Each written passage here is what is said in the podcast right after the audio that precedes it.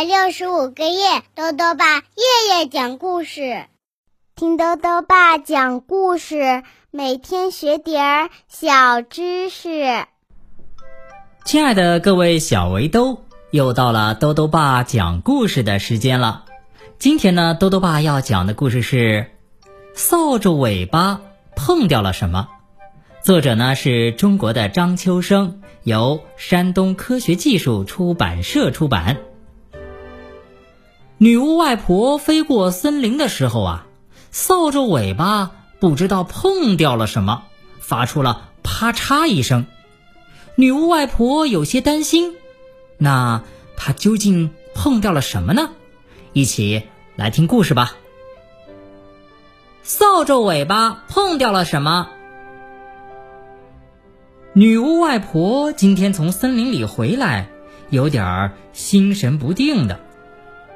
玲玲问外婆怎么了，外婆说：“刚才呀，我飞下天空的时候，我的扫帚尾巴碰到了树枝，我听见啪嚓一声，不知道是碰掉了什么，我怕伤着了谁呢。那。”你没停下来看看吗？我停下检查过了，什么都没发现。不过我总有些担心呐。外婆休息去了，玲玲来到外婆每天回家要经过的那片树林，她要帮外婆检查检查。玲玲在树丛下面找啊看啊。她突然发现草丛里有个红红的东西，是个成熟的大苹果。玲玲抬头一瞧，这儿啊长着一棵苹果树，树上还挂着不少苹果呢。刚才外婆经过这里，准是她的扫帚碰落了一个苹果。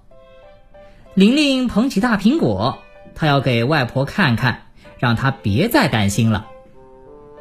玲玲刚想离开这儿，忽然听见不远处有人在叫：“小姑娘，帮帮我！”玲玲过去一看啊，原来是一只小松鼠正在草丛里哼哼呢。玲玲连忙上前问道：“刚才是我外婆的扫帚碰到你，让你掉下树受伤了吗？”“不是。”小松鼠说。是我自己在树上练杂技，一不小心掉下来，受了伤。玲玲赶紧上前帮小松鼠检查伤口，幸好啊，它只是皮肉受了点伤，没有伤着骨头。玲玲说：“小松鼠，你肚子一定饿了吧？来，先吃个大苹果，我回家帮你找药包扎一下，好吗？”小松鼠谢过了玲玲，玲玲回家找来药水和纱布，帮小松鼠包扎伤口。小松鼠问玲玲怎么会到这儿来的，玲玲就把外婆的担心告诉了小松鼠。小松鼠咬了一口苹果说：“女巫外婆可真好，她碰掉的是一只甜甜的大苹果，不用担心的。”小松鼠还说：“玲玲。”谢谢你为我包扎伤口，等明天让我把女巫外婆碰到的是什么，这个只有你和我知道的秘密告诉她，好吗？当然好啦，玲玲快乐地说。第二天傍晚，女巫外婆回家时格外小心，当她骑着扫帚经过大苹果树的时候啊，小松鼠就把这个秘密告诉了女巫外婆。小松鼠还请女巫外婆带了一个最大最红的苹果给玲玲呢。好了，小围兜，今天的故事到这里呀就讲完了。下面呢又到了我们的小知识环节。今天啊，多多爸要讲的问题是：松鼠的记忆力好不好？多多爸告诉你啊，松鼠呢是记忆力比较短的动物，它们对主人的记忆啊。只能持续一个星期左右。不过呢，松鼠啊有一个习惯，就是会把富余的坚果埋藏起来，以备日后享用。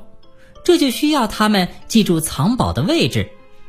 科学家们研究发现啊，松鼠可以利用空间记忆能力找到它们埋藏坚果的地方。寒来暑往，秋去春归，年复一年的四季更迭之中，松鼠总能找到最佳的食物来源。不仅如此啊，它们还能在错综复杂的树枝之间准确记忆到通往家门的快速通道。所以呢，虽然松鼠整体来说记性不太好，但是它们的空间记忆能力是非常强大的。最后呢，又到了猜谜时间了。今天的谜面是这样的：齐腰一根苗，开花节节高，结子小又密，榨油香味飘。打一植物。再说一遍：齐腰一根苗，开花节节高，结籽小又密，榨油香味飘。打一植物。你猜到了吗？如果想要告诉兜兜爸，就到微信里来留言吧。要记得兜兜爸的公众号哦，查询“兜兜爸讲故事”这六个字就能找到了。好了，我们明天再见。